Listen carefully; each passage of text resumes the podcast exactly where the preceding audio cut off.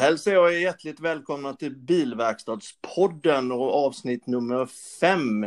Med oss idag har vi Bosse Eriksson som är VD för Sveriges Fordonsverkstäders Förening och även givetvis Madeleine Leandersson från Fandrix. God morgon. God morgon. God morgon, god morgon. Ja, eh, vem är du Bo och vad gör du om dagarna? Jag eh, är en eh, man som är gift, två barn, jobbar som VD för Sveriges Fordonsverkstäders Förening som en branschförening för fria och auktoriserade verkstäder på lätta och tunga sidan.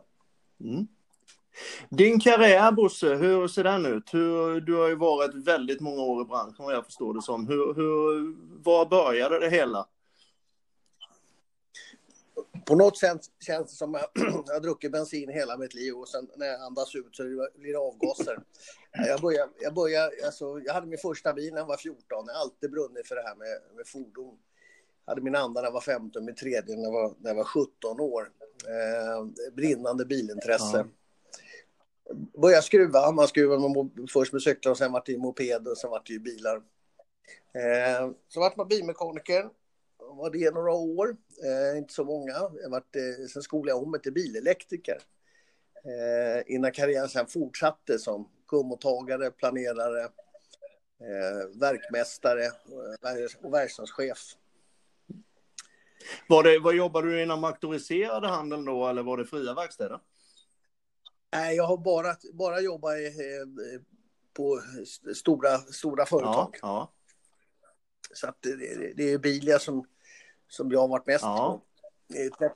32 år i Volvo-världen. Då har du med andra ord en ganska lång och gedigen erfarenhet när det gäller branschen om man säger så. Men vad jag förstår så har du inte bara skruvat utan du har ju jobbat med ganska mycket andra uppgifter också inom fordonsbranschen eller hur, hur ser det ut? Ja, eh, sent, sent 90 eh, och sent 80-tal så började jag som verkstadschef och Eh, parallellt med det så, så började jag också på Volvo affärsskola. Mm. Eh, mitt uppdrag som, som verkstadschef var att eh, vi hade något som heter teknikkonceptet som vi bara startade upp på Bilia. Eh, och då mitt uppdrag där var ju att se till att man kunde skapa en lönsamhet med att, att ha tekniker. Mm.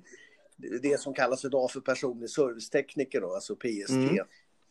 Det, var, det var ju mitt uppdrag. Eh, så att, och det gick ju bra, för det har man ju idag tror jag till och med att det är tvingande att man har eh, personlig servicetekniker i Volvo-världen. Ja.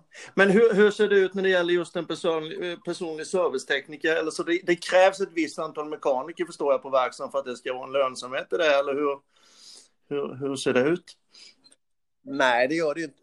Alltså det är, oftast är det så att man kan räkna hem affären på två, två, två saker som ligger till grund för att man kan ja. göra det. Det ena är att man har ju ingen administrativ personal som kostar pengar. Ja, just det. Eh, men de där, den andra sidan då så, så producerar man kanske lite mindre som bilmekaniker mm. eller som tekniker rättare sagt. Men, men det uppvägs av det andra. Mm. Det andra som är, är, viktigt eh, är också att man nöjda kunder. Ja, absolut. Det här var ju ett sätt att komma närmare kunden med personliga servicetekniker, att kunden pratade direkt med den som utförde arbetet oavsett om det gäller reparation eller man vill rådfråga någonting eller det kan vara allt från tillbehör till eh, något annat. Eh, dessutom så är det så att man, när man lär känna kunden så eh, känner över, över, över tid när man lärde känna de här kunderna, eller när teknikerna gör det, så gör man ett misstag eh, av något skäl så vänder sig kunden direkt till dig som utfört arbetet, vilket leder till att det, det är färre misstag eller missförstånd också. För att många gånger när man lämnar in kanske sin bil på morgonkulan till en kundmottagare som skriver in kanske 30 bilar till sen under dagen. Så kommer man, mekanikern kommer och frågar, du vad sa den här kunden här? Den sa att det brummar någonstans höger bak. Men jag hittar inte felet. Och då kommer, inte, då kommer inte, oftast inte kundmottagaren ihåg det. Vad, vad sa kunden egentligen? På det här sättet så tog man bort mycket missförstånd mellan kunden och eh, den som utför arbetet. Är, är det något koncept, tror du, som man kan införa i fria verkstadssidan också? Ja, det spelar ingen roll. Det gör det inte? Vad man ska, nej, nej. Utan det, det går alldeles utmärkt att göra det. Mm. mm. det, det, en PSD, jag vet inte exakt hur utbildningen ser ut idag, men eh, tidigare i varje fall var det så att då fick man ju inte bara kunskap om kunskapen, grundkunskapen, den tekniska kunskapen, det hade man ju mm. naturligtvis. Men sen fick man ju läsa lite mer om Volvo-kortet, om eh, Volvia-försäkring och mycket mm. annat. Så att man kunde liksom möta kunden och svara på kundens frågor i större omfattning än, än vad man kanske normalt sett mm. kunde. Ja, men då vet vi om din karriär. Den har ju varit lång och gedigen inom Volvialedet och inom mycket annat. Och du bra utbildning i de här bitarna också. När det, när det gäller din nuvarande roll då som, som VD på Sveriges Fordonsverkstäders Förening. Vad, vad är egentligen SFVF? Vad gör du och vad är det till för? Eh, alltså vårt uppdrag det är, är säkerställa att det är konkurrens på lika villkor. Mm. Eh, man tittar vad som sker, som sker idag. Vi har, jag kan säga att vi har fem stor, stora frågor som vi jobbar med just nu. Då. Och det är juridik, det är den elektrifiering som, som vi ser sker. Det är en digitalisering som pågår och som kommer att accelerera med 5G. Eh, vi ser kompetens och personal. De, det är fem stora frågor mm. tycker jag som man, man, kan se. Man skulle kunna lägga till en annan sak där också och det är kvalitet. Mm. På, på vilket både, sätt jobbar ni med, med de här bitarna? Eh, ja, när det gäller juridik så eh,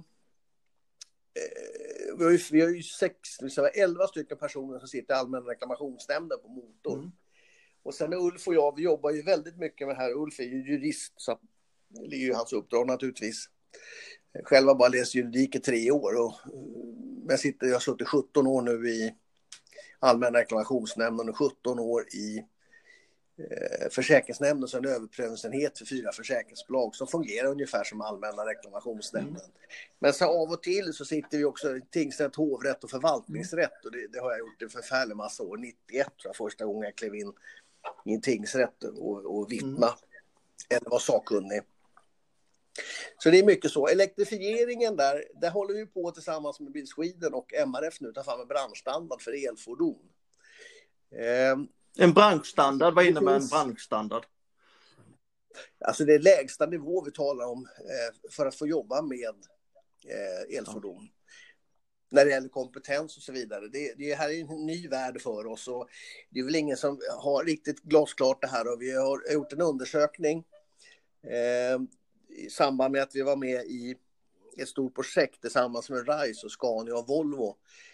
Så jag var ute och frågade 29 länder inom EU plus Norge då och frågade har ni någonting eh, när man undersökt eller tittat någonting eller tagit fram en branschstandard eh, eller tittat på risker med litiumbatterin och det var ingen som har det. Så att vi är ganska unika nu när vi satt oss ner och började jobba fram den här. Jag, jag har ju sett dig på vissa utbildningar som du har hållit och informationsmöten när det gäller eh, batteribiten och, och elsidan och de här och du brinner ju väldigt mycket för det här, vad jag förstår. Ja, vi vill inte att det ska brinna. Nej, precis. Att jag brinner, jag sa. ja, det var där jag för första Nej. gången hörde ordet vätefluorid. Ja, det var inte så kul Nej. kanske. Nej, elektrifiering, elektrifieringen, den, den, man ska inte överdramatisera den. En del gör ju det, men det, det får ju... Det är väl som vanligt, man kanske inte sätter, stoppar in en skruvmejsel i vägguttaget hemma heller. Nej. Eh, så att därför tror jag att de flesta människor inser. Det läskiga med, med elektrifiering är väl möjligtvis då att eh, alltså händer någonting, alltså de här fordonen är ju säkra, man behöver inte alls vara orolig på något sätt. Däremot om man krockar, det är då vi har en, en större osäkerhet vad, vad som sker. Mm. Och det här är någonting som, dels så, så har jag jobbat i det här RISE-projektet som jag sa tidigare. Ehm, jag har också och jobbar fortfarande med MSB när det gäller hela elektrifieringen. Så vi håller på att titta på den där också då, eh, i, i olika stycken, för då kommer vi också in på metangasen. Men eh, än mer idag med vätgasen. Och vätgasen använder man ju till att producera eh, el med anod och katod. Och så får vi elfordon då. Dessutom är det så att det finns inte så många vätgasfordon idag, för vi har ingen infrastruktur. Men det kommer. Eh, nu ska man, fem bussar ska rulla i Stockholm också nu. Så att elektrifieringen är ju på väg in. Mm. sen kommer det här säkert ta några år, men vi vill ju säkerställa att det här går rätt till redan från början. Är SFVF den organisationen som driver de här frågorna först och främst, eller, vem, eller vilka organisationer är det? Men jag, jag förstår ju att engagemanget är oerhört stort, alltså, men ligger vi i bräschen, SFVF? Ja, det får man nog säga att vi gör, för att eh, det har nog blivit så. Eh, tack vare mycket Alltså jag är ju ganska intensiv människa av mig. Eh, och, och blir... eh, och det var väl så att det här började redan för några år sedan. Vi hade precis startat SFVF kan vi säga. Så att eh, när jag var tillfrågad av MSB om jag kunde vara med i lite olika projekt och sen ledde det fram till, sen till RISE. Eh, och vi Sen fick vi också tillgång till hela Volvos, Volvo Cars och Volvo, AB Volvos branschstandarder också som vi tittar på. Så att den, vi jobbar rätt mycket med det här. Och, mm. Mm, mm. Sen har vi digitaliseringen då. Den, den, är ju, den är ju helt otrolig. Om vi tittar, vi har den här nollvisionen som vi satt 1997, att ingen ska omkomma eller skadas allvarligt i en bilolycka från 2020, eh, det vill säga nu. Mm. Och klart, den leder ju fram till en, en förfärlig massa saker. Där har jag tillsammans med ett, ett 20-30-tal andra människor varit med eh, och suttit på regeringskansliet i statens offentliga utredningar eh, och diskuterat framtiden. Som har renderat i, i två, två ganska tjocka böcker på 1600 sidor ungefär. Det handlar inte bara om digitalisering utan det, alltså det tekniska men det är väldigt mycket juridik också som, som dyker upp här. Mm och se hur man ska möta det här. Nu tycker jag personligen att det här med självkörande bilar som det egentligen handlar om eh, har, har klingat av en aning. Det, det, är inte lika mycket prat om det här. Man har nog insett att det, det här med, med autonoma fordon är väldigt svårt. Mm. Det uppstår en förfärlig massa frågor som måste lösas. Eh, och så en del frågor tror jag inte kommer lösas av det enkla skälet att, jag tar ett exempel, jag menar vi har, vi har, vi har 4200 mil privata vägar om du ägde själv en privat väg skulle du lägga ner massor med pengar då på att bygga om den så att den passar eh, just för ett självkörande fordon. Det tror inte jag. Sen har vi 3500 mil ljusväg som heller inte kommer byggas om.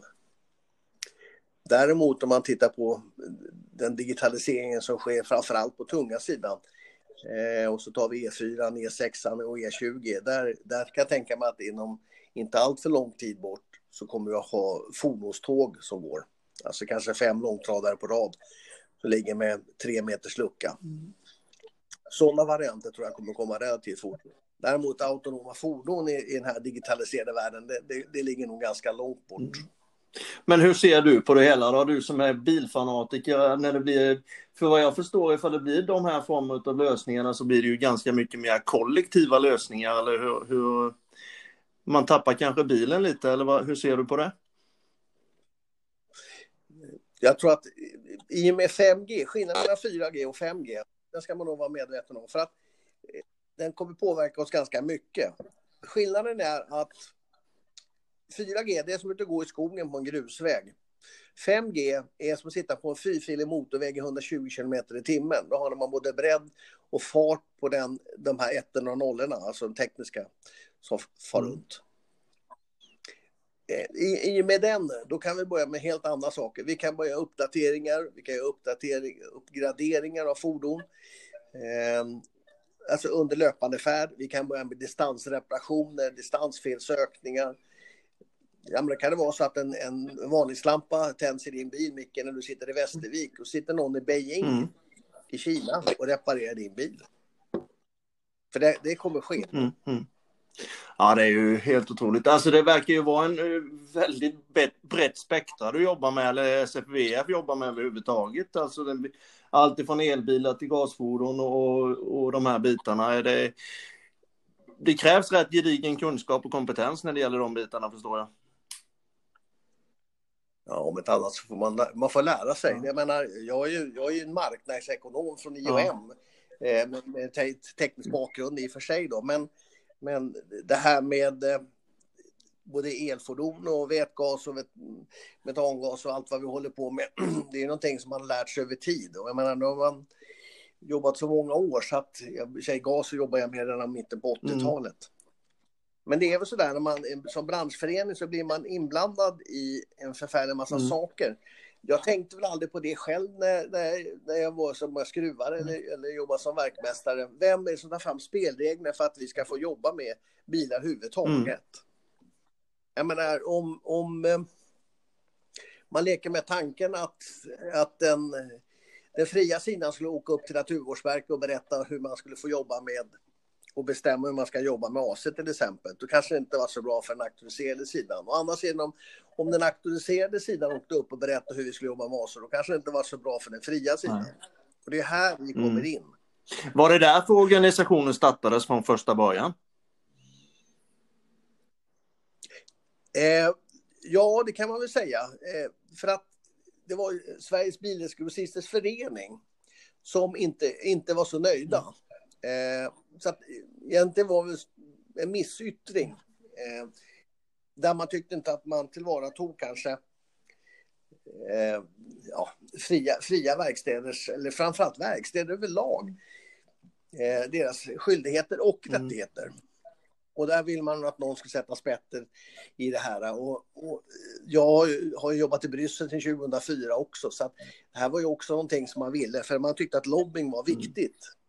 Alltså man jobbar med lobbying mot, mot parlamentet, kommissionen, men även mot, mot staten i Sverige och myndigheter och departement och så vidare. Alltså, ibland jobbar man med och ibland jobbar man mot. Men någon måste ju vara rösten, alltså verkstädernas röst. Och vi har en, vi har en, en hel del utmaningar framför oss just nu då. För att gruppundantaget som vi har just idag kommer att upphöra att gälla 2023. Så att det är ja. Här ska man ta fram, ta fram något nytt. Så eh, det, jag menar, blir det fel här, då, då kommer det förändra en hel bransch. Mm. Mm. Ja, det, det, det, men ni har mycket medlemmar. Vad jag förstår så är det, är det samtliga eller kedjorna som är med hos er eller är det vem som helst som är med hos er? Har ni även med och auktoriserade verkstäder?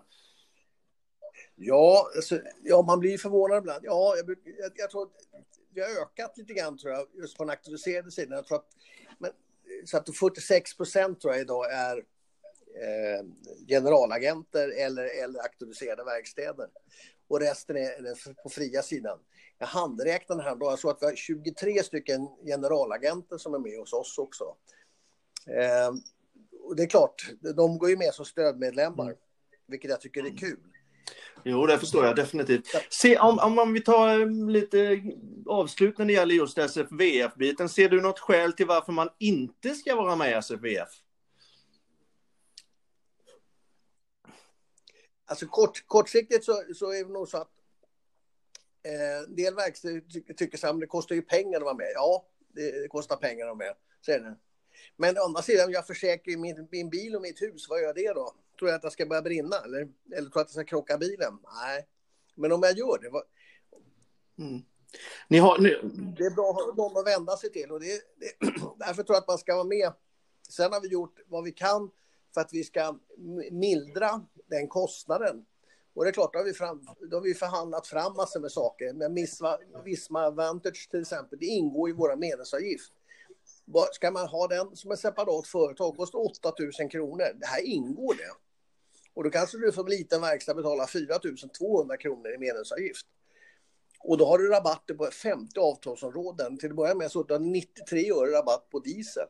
Jag menar, det kostar, ingen, jag brukar säga, det kostar ingenting att vara med i SFVF, utan det är en investering jag gör i mitt egna företag eller som chef i företaget eh, och sen får jag tillbaks massor med andra saker också. Jag utgår ifrån att man också utnyttjar de här avtalen som vi har. Något som, som jag också kände, eller som vi pratade, vi pratade ju tidigare med Ulf Stefansson också, juristen hos SFVF här. Det är ju det att all juridisk, ut, eller all juridisk eh, hjälp med, hjälpen kring juridikbiten om man säger så, den, den är väl också gratis och ingår i medlemsavgiften? Ja, så är det. Alltså det, det är det som gäller civilrätten då. Eh, alltså det hamnar i konflikt med en kund eller behöver hjälp med att svara allmänna reklamationsnämnden, man kanske får på en anmälan. Så det är klart, det, det hjälper vi till, så behöver man inte bekymra sig om. Det som inte ingår, eh, som kan vara bra att känna till, speciellt nu under, under den här pandemin. Tiden som vi lever under, där vi får hemskt mycket frågor, det är ju, eh, det är ju arbetsrätt. Eh, där har vi istället där har vi startat Verkstadsföretagarna som en arbetsgivarorganisation där man får den typen av juridisk hjälp. Alltså man ska permittera eller varsla människor eller avskeda någon eller korttidsanställa människor. Det är en annan typ av juridik. Men är det dig man kontaktar när det gäller Verkstadsföretagarna också eller? Nej, då, då, då ja, det kan man göra. Mm. Jag sitter som ordförande mm. där. Men det är alltså via eh, SFVF man kontaktar Verkstadsföretagarna? Ja, mm. det kan, så ja. kan man säga. Eh, det, är väl, det är väl det, liksom det enklaste. Och via också verkstadsföretagarna så har vi en annan sak som är oerhört viktigt för oss eh, och som ligger högt upp på vår agenda att jobba med. Det är ju personal. Vi sitter ju med i både lokala, regionala och i nationella programrådet på Skolverket. Vårt uppdrag på Skolverket är ju att ta fram tillsammans med några andra egentligen beslutsunderlag till regeringen. När du, går i, när du ska börja gå i skolan nu, gymnasiet, eh, tre år, 2500 poäng, vad är det du ska lära dig för någonting? Mm. Här har det skett en kraftfull förändring. Eh, vi klev in där eh, hösten 2018 och först nu i höst så sjösätts det 16 nya, 16 nya eh, linjer. Eh, däribland, däribland då eh, det här som vi talade om tidigare med gas och elfordon är ju en då. Elektrifieringen kommer också in här. Där helt nya kurs, kurser mm. kommer. Så vi är glada över att vi har bidragit till. För när jag klev in där då fick jag nästan en chock. Eh, se att man går, går man i skolan fram till nu Eh, så ska man lära sig laga radioapparater. Jag frågade Skolverket, när tror ni själva att vi lagar en radioapparat på en bilverkstad? Ja, det, det, ja, men, det jag förstår. Så det gäller att man liksom, ja, det ska ju vara relevant det man gör. Och, eh, många gånger så, så, just på Skolverket, så tyckte jag att det kanske har suttit människor där som har suttit lite för länge. Mm.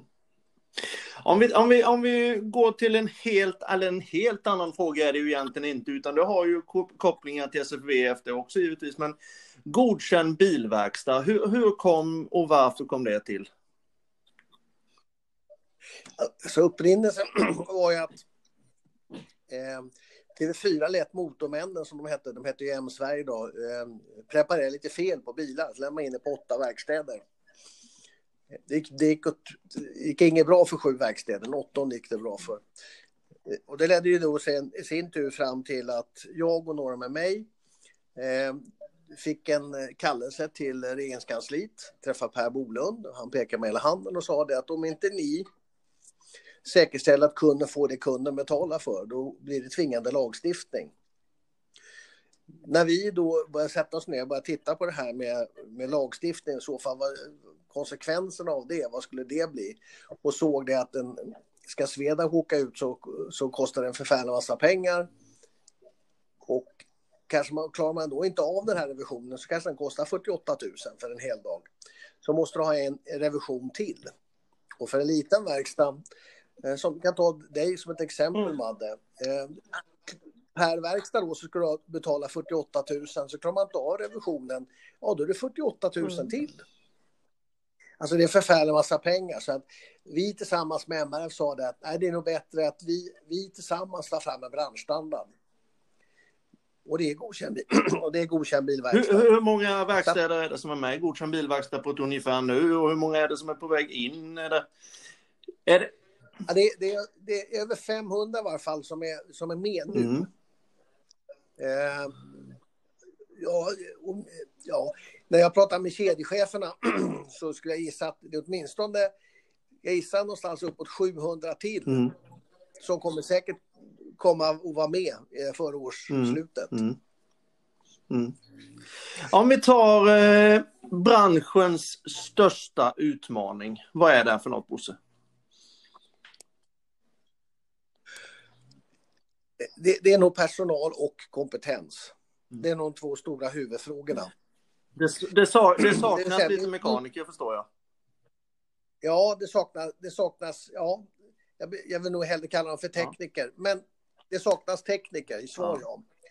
Och det är det ena. Och det andra är att, att med tanke på den, den tekniska utveckling vi har, som jag sa, allt från digitalisering till elektrifiering. Eh, vi, ska, vi gör ju allt vad vi kan för att få bort det fossila bränslet också. Så att, eh, det, det, måste, det är mycket ny kompetens som ska in eh, hos den här nya personalen också. Därför är det så viktigt att det blir rätt redan från skolan. Finns det tillräckligt med lärare och utbildningsmöjligheter? Nej, det gör ju inte det. Och det gör vad vi kan från vår sida. Nu, nu tack vare det kommer vi också bjuda lärare nu på en däckskola. Ja. Eh, för även här finns det ju brister och många lärare de, de har kanske inte varit ute och jobbat på en bilverkstad Nej. senaste 20-30 åren. Eh, man har 1500 kronor på kompetensutveckla sig för år, det räcker inte så långt det heller. Så, eh, det är därför vi engagerar oss mycket i den här typen av frågor, för att kunna från vår sida hjälpa till så mycket mm. vi kan, så mycket vi orkar mm. med. För det här blir inte bättre än vi själva gör det. Vi har lagt ett förslag också att jag tycker man ska införa APL för lärare. Mm. Det vill säga att lärare ska kom, borde få komma ut eh, och vara på en verkstad och känna vibbarna och titta och lyssna, mm. lära, se hur vi mm. jobbar. Mm. Det, har hänt, det har hänt mycket.